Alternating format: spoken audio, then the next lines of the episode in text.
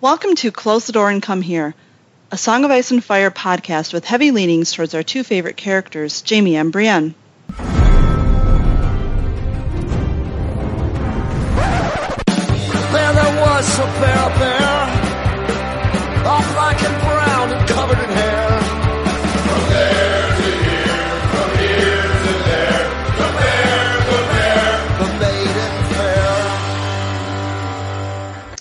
Hey everyone, I'm Guile and I tweet at Door Podcast, and today I'm joined by Chicky Hey, I am Chicky. I'm at the Chikrin on Twitter.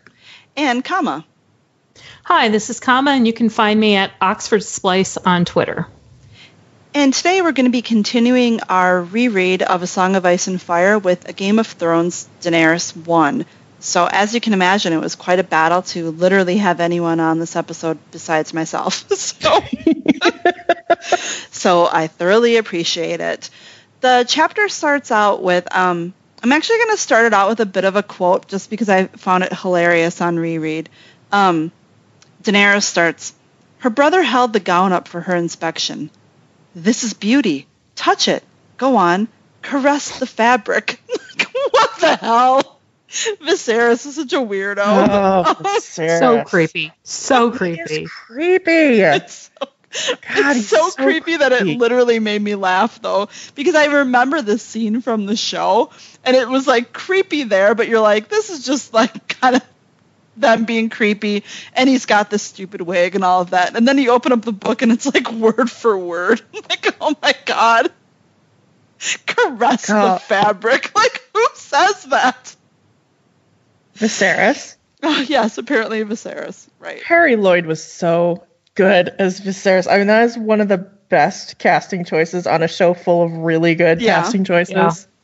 I do. I have to say that I love the bit about people looking forward to the Fire and Blood series just because they think all the Targaryen men Yeah. are going to share the one wig. Which, honestly, if that's what happened, that would be like absolutely amazing, and I would love it. I will. I will watch the shit out of that. Um. So we find out about Daenerys Stormborn of House Targaryen, and She's 13 years old, and she and her brother are a guest of Illyrio, Mopatis in Pentos. And most of the chapter is really learning Dany's history, which of course she would have had to have learned from her older brother Viserys, who I believe is eight years older, so he's about 21 here. And we learn that um, there, you know, they have a lot of talk of the dragons, and we learned Viserys kind of has a, a temper, and he calls it waking the dragon, and Danny is very afraid of him. And we Which learn a can little. we just talk about how obnoxious that is on every level? yes, it's like That not only does he have these like terrible like fits and outbursts of temper, but he actually has a name for what it is, and then that it's a way that blames the person who sets him off.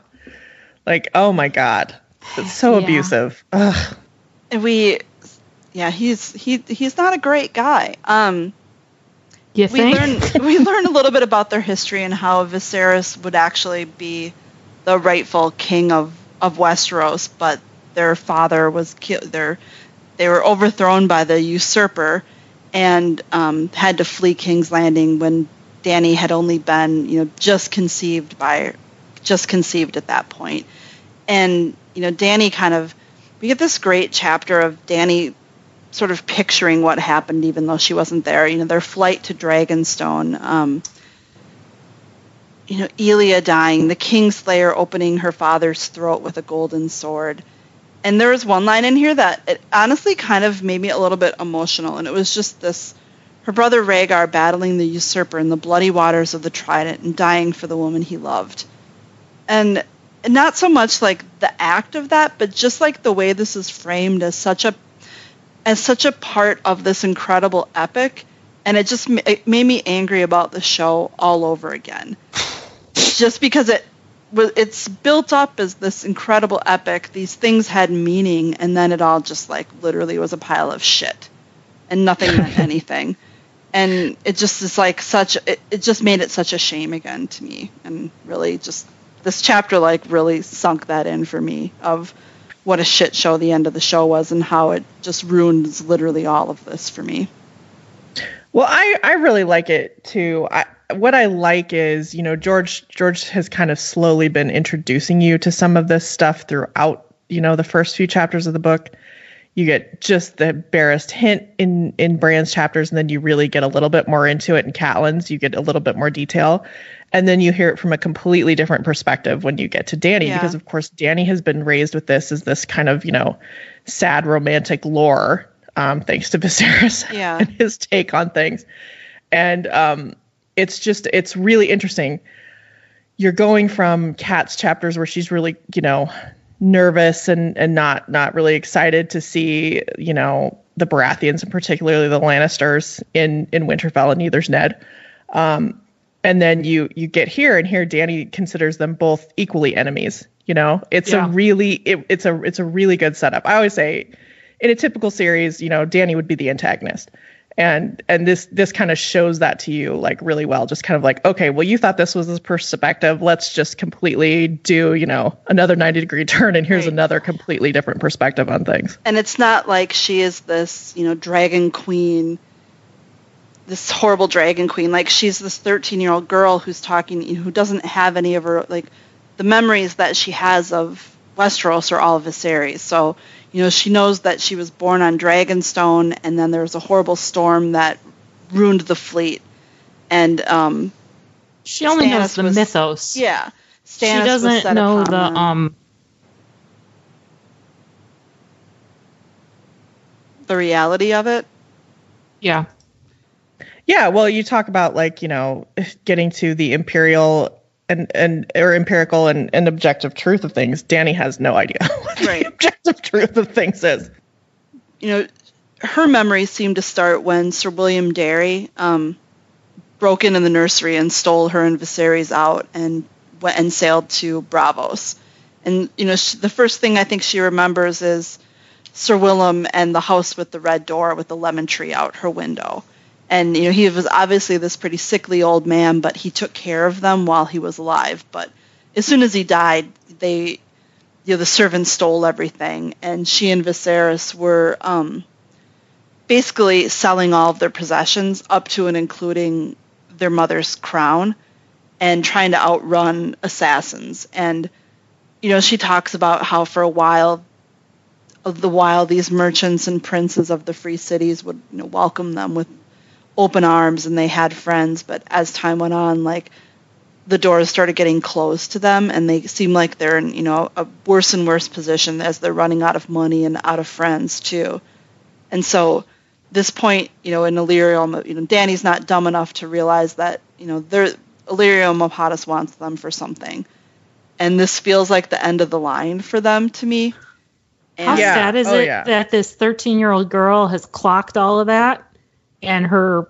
what 18? How old is he again? We I just said think he's this. like He's like 21 20. Yeah, yeah, this 21 year old brother is so you're going to get into this but she's she's shrewd enough to know what's going on and he is so he's totally embraced that mythos he's totally this targaryen lore of the people and all of that he's, Well, part of it's all well, that he has left, you know, because I mean, beyond, you know, he remembers his, you know, it doesn't, you don't, yeah can't even imagine what kind of relationship he had with Aerys, but you know, he obviously remembers his mother, and he lost his mother as like a nine, an eight or nine year old boy, with you know losing Yeah. his and his big brother, which you figure, you know, with his age and Rhaegar's age, he Rhaegar had to be something of someone he idolized quite a bit too, and just to lose Well, he- everything.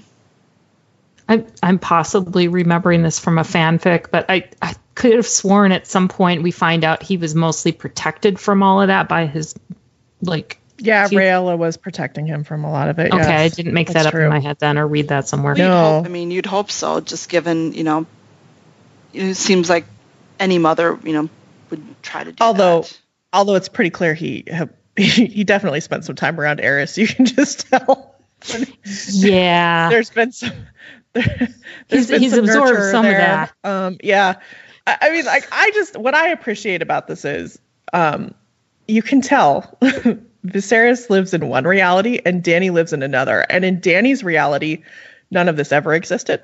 Yeah. it was always a story. Right. and to to Viserys it was its reality. And for Danny, it's it's a fairy tale, and that's very clear, and that's why you kind of get the impression she's able to kind of, even for somebody so young, to kind of see through it and go, uh, what is the reality? What what what would motivate someone to help us at this point? Yeah. We don't have anything. In Viserys's mind, they still have a kingdom. They just need to get it back, you know. And she It- even, it's- yeah, she thinks about how she wants to, you know, she wants to just be one of these little kids playing. Like she doesn't want this. She doesn't necessarily want what this myth is. You know, it's not it's not her mythology. It's not her kingdom to regain at this point. You know, she doesn't. Not to sound like Jon Snow, she doesn't want it, but you know, she. I don't know. I think you know, more than really anything- want anything. it's almost religious to Danny in a way. Like she's almost raised raised with it in the way that someone might be raised with religion. The Mhm, idea yeah. of of reclaiming things. And I think that's how it is for her. It it it does have a reality for her, but it's not the same reality as reality. Yeah. So what we find out the reality of it at the moment is that um, Illyrio and Viserys have cooked up this plot where they are going to um, basically sell Danny to Khal Drogo, who is this um, extremely successful, I guess that's the only way to put it, extremely successful um, Khal of the Dothraki, and he has 100,000 men and they say, you know, his palace in Vaes Dothrak has 200 rooms and doors of solid silver, which I'm kind of bummed. Like, we never really saw any of that. Like, I sort of feel like the Dothraki actually do not have palaces with 200 doors of solid silver. Um, doesn't seem their style to me, but, you know, I, I guess they could. Well, the Um, point here is that it is oversold, right? Because the the the servant tells Danny, "Oh, all of his slaves have collars made of gold," and Yeah. then she gets to his house and it's like, "No, it's just bronze, like everybody else." and so they're they're kind of the servant is getting the servant is getting Danny ready to go to this reception essentially to meet Khal Drogo. So that's why they had this dress that was so great that they had to caress the fabric. It's to bring out the violet of her eyes and you know we find out she has this hair of beaten silver um, and they they put her in you know gilded sandals and she has golden bracelets with amethyst around her wrists and you know a heavy gold collar with all this Valyrian um, Valyrian insignia on it. And we also you know we hear a little bit about the the mythology I guess of the Targaryens um, you know the blood of old Valyrian Aegon the Conqueror and you know Danny thinks about you know how she had you know she always thought she would marry Viserys because the Targaryens always married each other. Um, so we you know we're learning a little bit about the Targaryen history as well at the same time that she's basically being pimped out for um, this Dothraki Khal. It's very um it's so tropey. It's very much have her perfumed and bring her to me, you know, it's you know, I've seen this scene in a zillion things, you know. We've all seen this scene in a zillion things. And then there's this great little moment where um, sh- Viserys and Illyrio are talking, and Viserys is, you know, thinking he's saying, not thinking, he's actually saying, "I'll kill the usurper, and I'll, you know, I'll kill Lannister too." And um, Illyrio, you know, Illyrio, that would be most fitting. And he has this faint smile, and you know, Danny notices it, but um, Viserys doesn't. Yeah. And it's this this hint, this little hint there that um, Illyrio doesn't think a lot of Viserys at this point, and you know, there's a lot of theories about what Viser- what Illyrio is doing at, in this in this chapter, which he's basically he thinks he's sending away. Um, he thinks he's sending these two Targaryen kids away to their death, basically. But I think he's hedging with the with um, the dragon eggs, which we'll we'll find out later.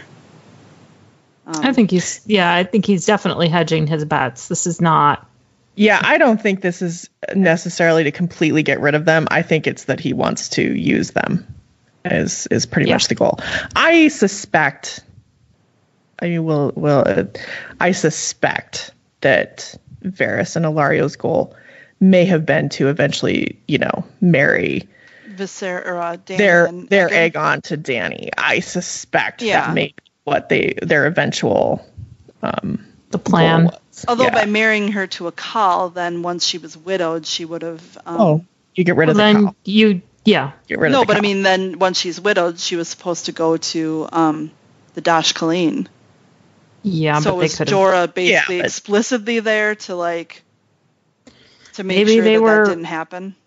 Maybe they were planning on either that gets rid of a, a potential rival, if that's the problem, or if they get her and get her out of Essos, then I mean, realistically, how likely is it that the Dothraki are going to cross the narrow? s- I mean, you know, like there's ways they could do that. Yeah.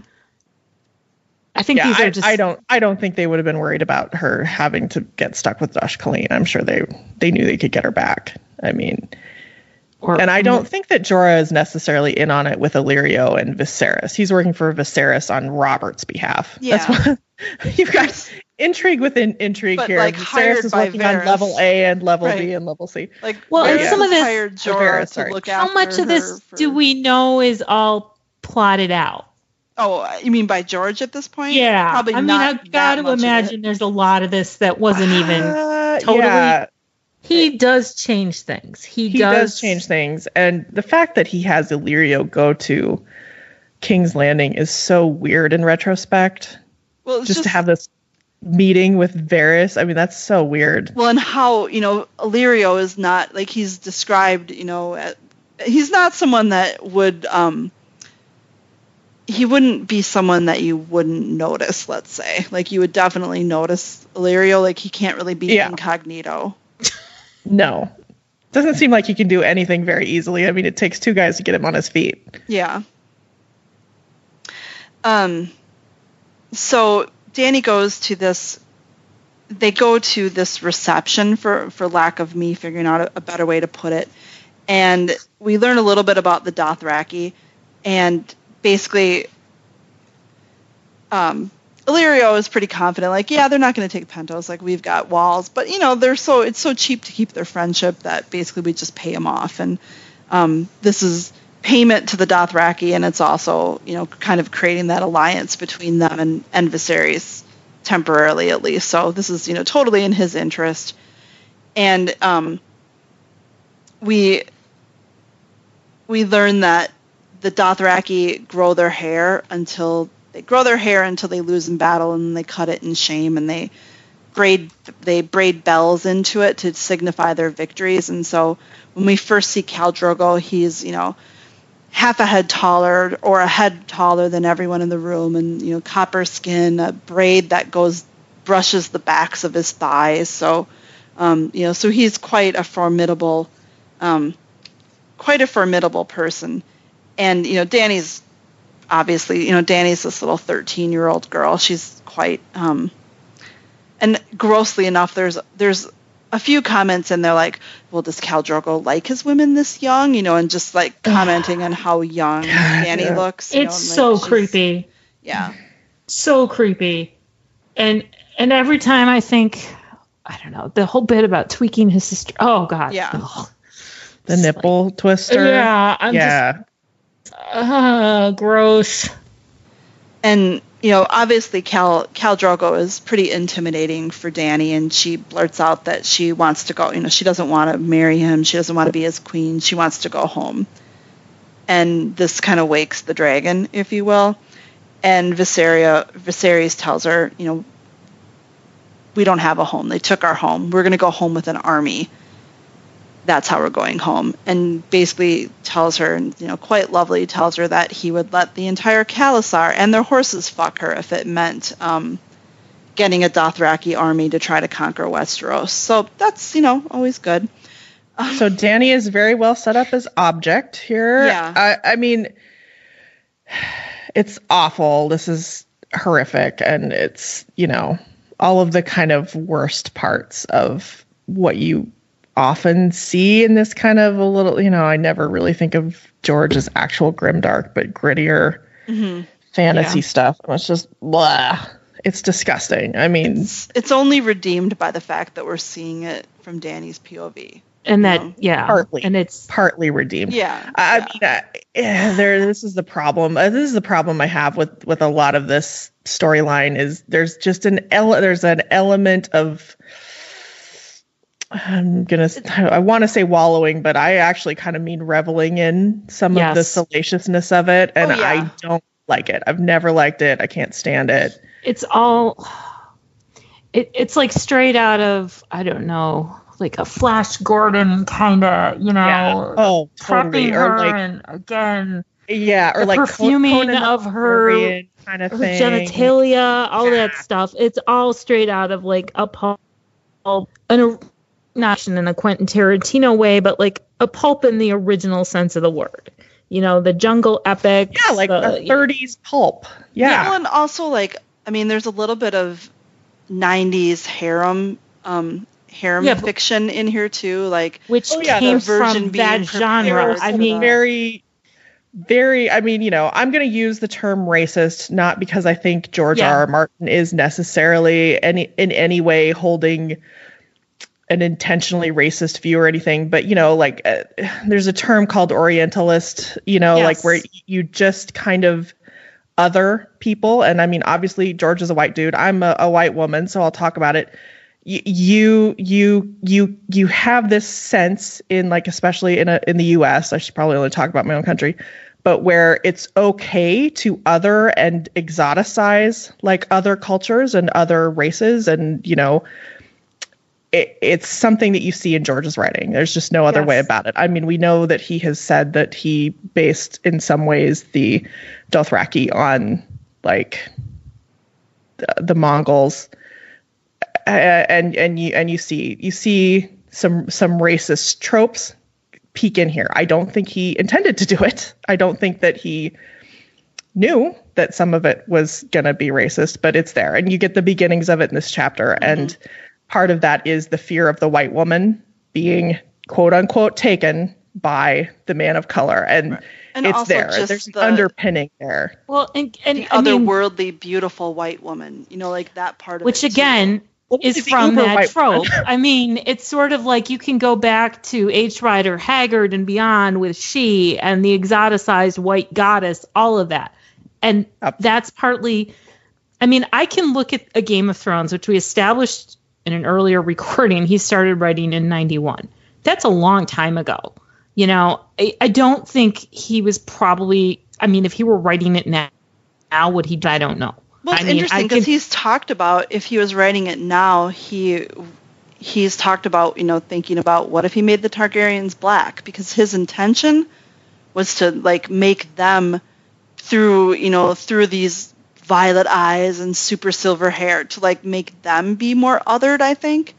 And so he's actually talked about that which would be you know it's interesting. Um he, so I think you know to your point Com I think he kind of gets that his he gets That that it- this is dated. It- you know Yeah. dated would be like the kindest term I guess right? Dated is the kindest term. And, and you know and like here's the thing that i want to say as as a reader and a consumer and a watcher you know when you're raised with this racist junk underpinning so much of the media that you consume you don't always notice it No, at first you yeah. don't always pick up on it and you know i think definitely understanding has evolved that is not to excuse its existence it shouldn't Right. be like this this is No, garbage but it, it explains But- it, and it's yeah. it's like if you've ever gone back and rewatched a movie from your childhood. I mean, Well, you didn't you Disney see Plus even put like warnings on um warnings on some of the old original Oh, God. cartoons? They So should much have. I mean, stuff should have fucking warnings on it. Ugh. I I mean, there's a whole we could. Hell, there's somebody doing a whole podcast on a song in the South and racism. I mean, it's like you don't. I think Chickie's entirely right. You don't realize it. You grow you grow up with it. It doesn't excuse it, but it's sort of it's a lens, I guess, that you have to be aware of. But it's It is. so It is hard. a lens of awareness, to- but at the Yeah. same time, you know, once you're aware of it, you see it, and you're just appalled and sickened, and you know, it's fuck. so hard to turn off at that point because it's like, oh God, really? They're going to do this? Okay. It's too bad because I mean it's really a just getting getting the mythology and the story from Danny is really I mean it's really interesting. It really adds some meaning to the story and then you know this aspect of it is cringeworthy. Um and I you know yeah. I, I will say, I mean, every time I reread um, Game of Thrones, I'm astonished at how much I like Danny, which is not something you'll hear from me in, Yeah, say, I mean, she's Oh, she's by far the least annoying in a Game of Thrones. Like no question, even to me. like she's it, it begins to be get get to be an issue toward the end of the book. You know, I this is funny because this is one of the things I do remember from the beginning. You kind of you kind of have um, you get used to formulas and, and when you read any particular kind of you know genre thing. You know, you read a lot of mysteries, you get used to mystery formula. You read a lot of fantasy, you get used to fantasy formulas. And when when a when an author does this with you know a lot of different POVs, you you get used to expecting them to converge at some point.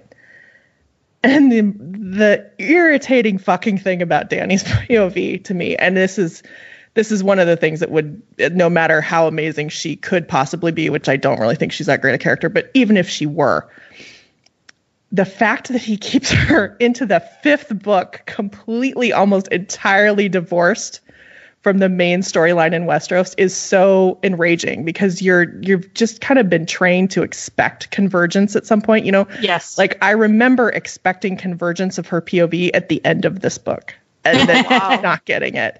And uh, so that is why I started to tune her. I tune her out by the second book because I was See- like, what the fuck? Why isn't she integrated yet? I don't. I mean, I kind of. I like her being. I like the. I like the idea of her being almost mythologized herself before she comes to Westeros. I wish that her plot line wasn't a quagmire in the in the fifth book.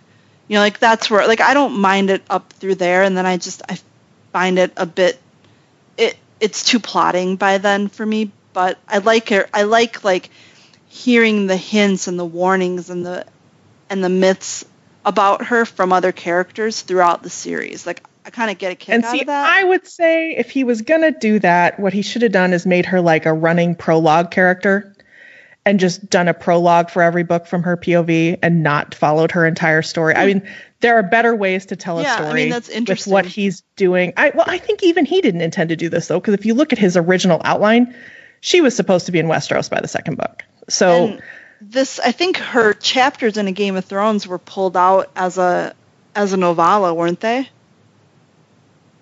I don't know, know. were they? I think so. I think like it was a little bit of a standalone story, but I mean, which yeah, is certainly easy enough to do.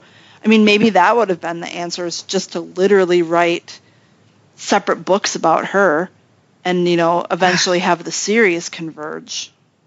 I don't hmm. know. I don't know. I, it's the kind of thing where uh, it clearly got away from him. I, I, I don't assume he meant to break all convention by keeping her this completely separate thread. And he's clearly tried to pull her back in.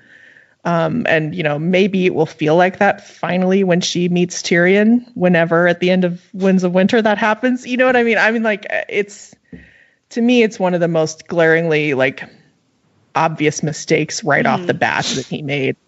Um, what are you going to do now? In retrospect, having finished the series and seen that her storyline ends up very much the way that I suspect it will in the books, I'm just like, why the fuck did we spend so much goddamn time with her? And that's fuck's why sake. I, I mean, it's completely obnoxious. disagree that her story will end up very much like what it does in the show. But I'm, you know, agree to disagree on that. But yeah, because that would be like I, I don't you know can i just not accept like not accept this refuse um you can because we'll never know. It will always be a question. right and just yeah i yeah not not buying into that at this point um Well, there's a lot I reject, so I support your right to reject. Hundred so, percent.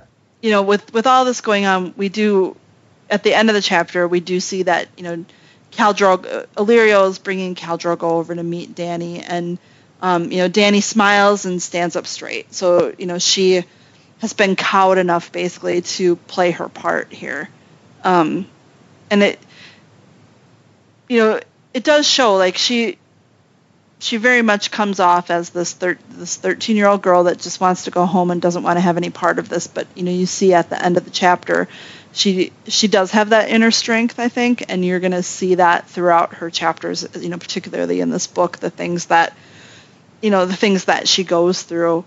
And the things that she goes through and accomplishes before she has magical dragons. Like if there's anything about the character that kind of irritates me it's when characters get a little overpowered.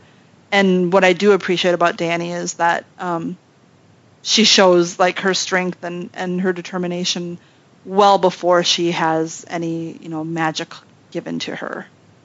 Yeah. Yeah, and I, mean, I would say that's part of why she's more relatable in this book too. She's not overpowered yet. Yeah, yeah. Um, anything anyone else wants to say about this chapter? That you guys actually talked about Danny? How does that feel? I, I like I said, I like her in this book. I my I'll reserve my irritation with her for later on, but right now, you know what? She's I I like her. I feel terrible for her. I think her brother is a total creep fest.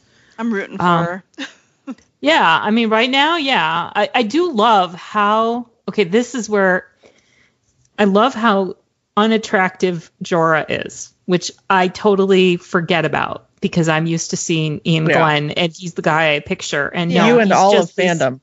he's this creepy middle-aged guy who's Well, well, he's not even creepy really here. Yeah, he's just well, not there. here. It's later on. When Not yet. Not yet. Is the Not term. yet. Right. He's I not mean, that's creepy yet. coming. But I mean, that's an example of like the show bleeding in. I mean, that's who I see, you know? And no, to Danny, he really is this balding guy Yeah, in his just- 40s. Picture anyone on the any of the old dudes at the wall instead of Iain Glen, basically, and then, you, Yeah. you've got it. Really hard to do. it's kind of weird. It's like Ned. I feel like we have to make hotter, and um, Jorah definitely not. And you know, no, nothing against Sean Bean. It's just you know, I was gonna say, what? What do you? What? What? What's I, happening I'm sorry. no, I think Sean Bean is attractive, but he's not a 35 year old with like Are you long, kidding me? flowing hair. Um, no, I, I think sh- shot. I think if he were more hot, it would, yeah. He wouldn't. He would be more of a Brandon than a Ned. Yeah, Yeah. actually, I think that's accurate. Um, I'm reminded of there's like a British sitcom called Vicar of Dibley where the the vicar was a woman and she was obsessed with Sean Bean and had like a like basically like a shrine to him in her home and he actually I think was on an episode. But I mean, I, I think Sean Bean is plenty hot. Oh no, Sean Bean. Sean Bean. Well, and it goes it. without saying that our, you know, our friend Jason Momoa. I'm just saying he's our friend. Oh God, that's perfect casting. is you know right there. again another example of um, actually very very good casting. Um, I don't think we could have. I don't even know if Khal Drogo is supposed to be as hot as I Jason mean, I feel like is. the description of him though is like he's pretty hot. I mean, if you you know like yeah, do you want a guy The with a fact braid brushing his 35 and Meh. she's 13. no. But yeah, I mean, yeah. And plus, like knowing but the behind the scenes stories that came out this week about you know Jason Momoa really being like Oh, pretty God, protective of Emilia so Clarke on set. upsetting. Yeah, it's super. hearing and, of this. uh, so the fuckers. Oh God. the, Okay. the fuckers were pretty aggressive about their nude scenes in season one, and Emilia Clarke just was talking about how you know she was really inexperienced, and this was really a first time for her, and she didn't, you know, she didn't really, she just assumed that everything that they were asking of her was, you know, things that made sense, and oh God. Jason no. Momoa, for example, would be insisting on things like she should have a robe in between scenes when she's nude, Yeah. and you know, just really, you know, really It took things that- Momoa insisting upon it for her Right, to have that. someone, courtesy. especially someone whose wife is an actress, should Oh my. should know about, you know, should should have known this. Like Benioff's wife's an actress, he should know that. Yes, you give actresses or actors robes bef- Well, between what what I felt scenes. like with that article, what was upsetting to me was, yeah, okay, sure, you could make an argument that Benioff and Weiss hadn't been on film sets very often, but like the directors, the the DOPs, like everyone else on set had been on fucking film Yeah. sets, Right, and they before. just took and advantage. TV and movies and that those were not. This is not some junior production. These and were they took advantage of a young act of a young and really inexperienced actress so like they could make her like basically like gape at her and make her feel Well- uncomfortable i think yeah, well, but Every also I she I talked can't about get the angrier. fact she talked about the fact that she was fresh fresh out of drama school and that she'd been taught, you know, look, if there's a nude scene, it's because it needs to be there. It's important for the story. yeah and they exploited no. her there's not a you know that is 100% not what was going on on Game of Thrones, Right. obviously. and you know they exploited her and she was you know very much the face of the show and then you read things like they didn't have a robe for the for lena's extra that did the walk of shame Yeah. Yeah. And you you know you think about what happened to the actress who played Ros, and you know just and Yeah. who knows other people that you know don't want to speak up because it is still their you know their career. Well, and they and, hired like, a lot of shitty people they who were. had like um, you know, had been in what softcore kind of stuff, and probably you know it wouldn't have occurred to them to you know that they could have that power to ask either. I don't know. They probably get robes in their softcore movies. Yeah, No, but but I mean, like- porn.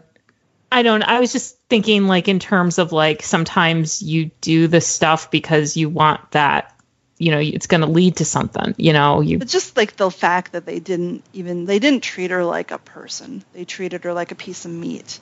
And yeah, this is just someone like that was Danny the gets treated in this chapter. Right, exactly. And then the other thing that happened, I don't know if you guys have heard this, but it came out.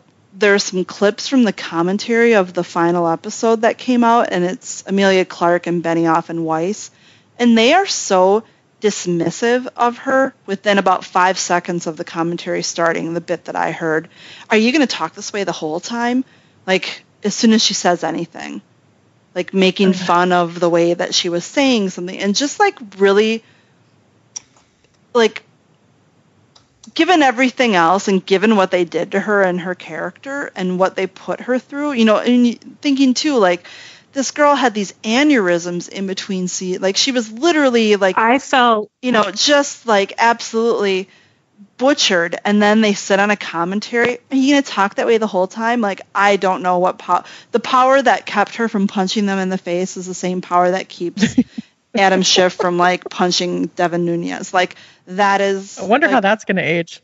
yeah i know right this is going to be who knows um This- but yeah. that oh self-control Every time I is think I amazing. keep getting madder at these people, I do, and I Yeah. I will No. never watch any knowingly ever watch anything these guys are involved with. I don't care what it is. same And and Emilia Clarke is clearly like the sweetest human being. Right. Uh, to, to mistreat her in this way is just Right. horrific. and just yeah sweetest human being and then like the personal trauma that she's been through that even if she was like Oh yeah. not the sweetest human being you would be like let me you know let me treat you with kid gloves and you know treat you you know you would do that like any human being would do that and you know Yeah. obviously Yeah. jason momoa was like acting like it's not anything extraordinary for him to insist that she has a robe like that is not at all the extraordinary no, but he thing was is that no one else did like he was acting like a normal human being should Well, and even beyond the sex scenes, I mean, we've heard stories about Nikolai Coster-Waldau having to have these these interventions on behalf of other cast Yeah. members. I mean, like,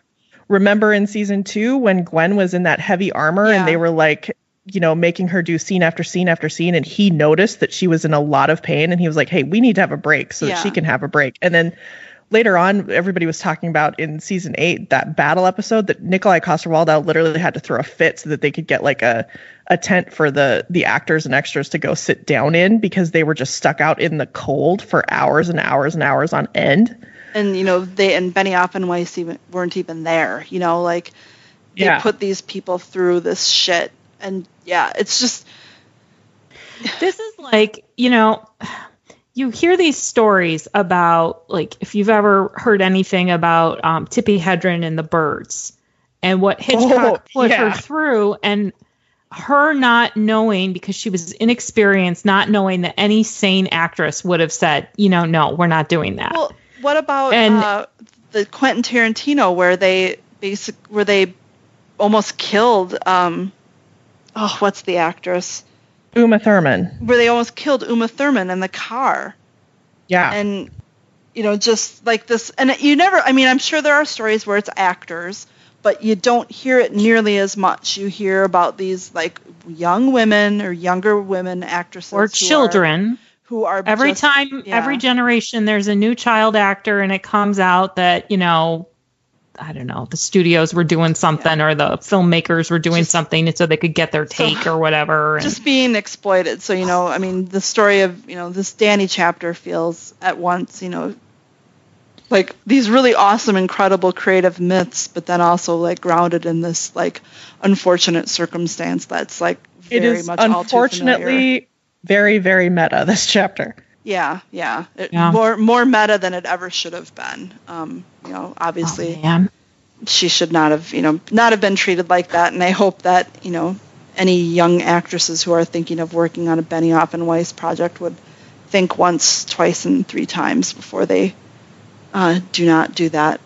Um, anyway, Yeah. on that happy note, um, if you would like to, co- if you would like any to make any controversial comments, you can email us at closethedoorand at gmail.com. You can find us on Door Podcast on Twitter or Close the Door and Come Here on Tumblr. If you'd like to support the podcast, you can become a Patreon at patreon.com, close the door. And you can find our podcast on Podbean, Apple Podcast, and all of the places, all the common places where you listen to your favorite podcasts. And with that, I am closing the door. Get out.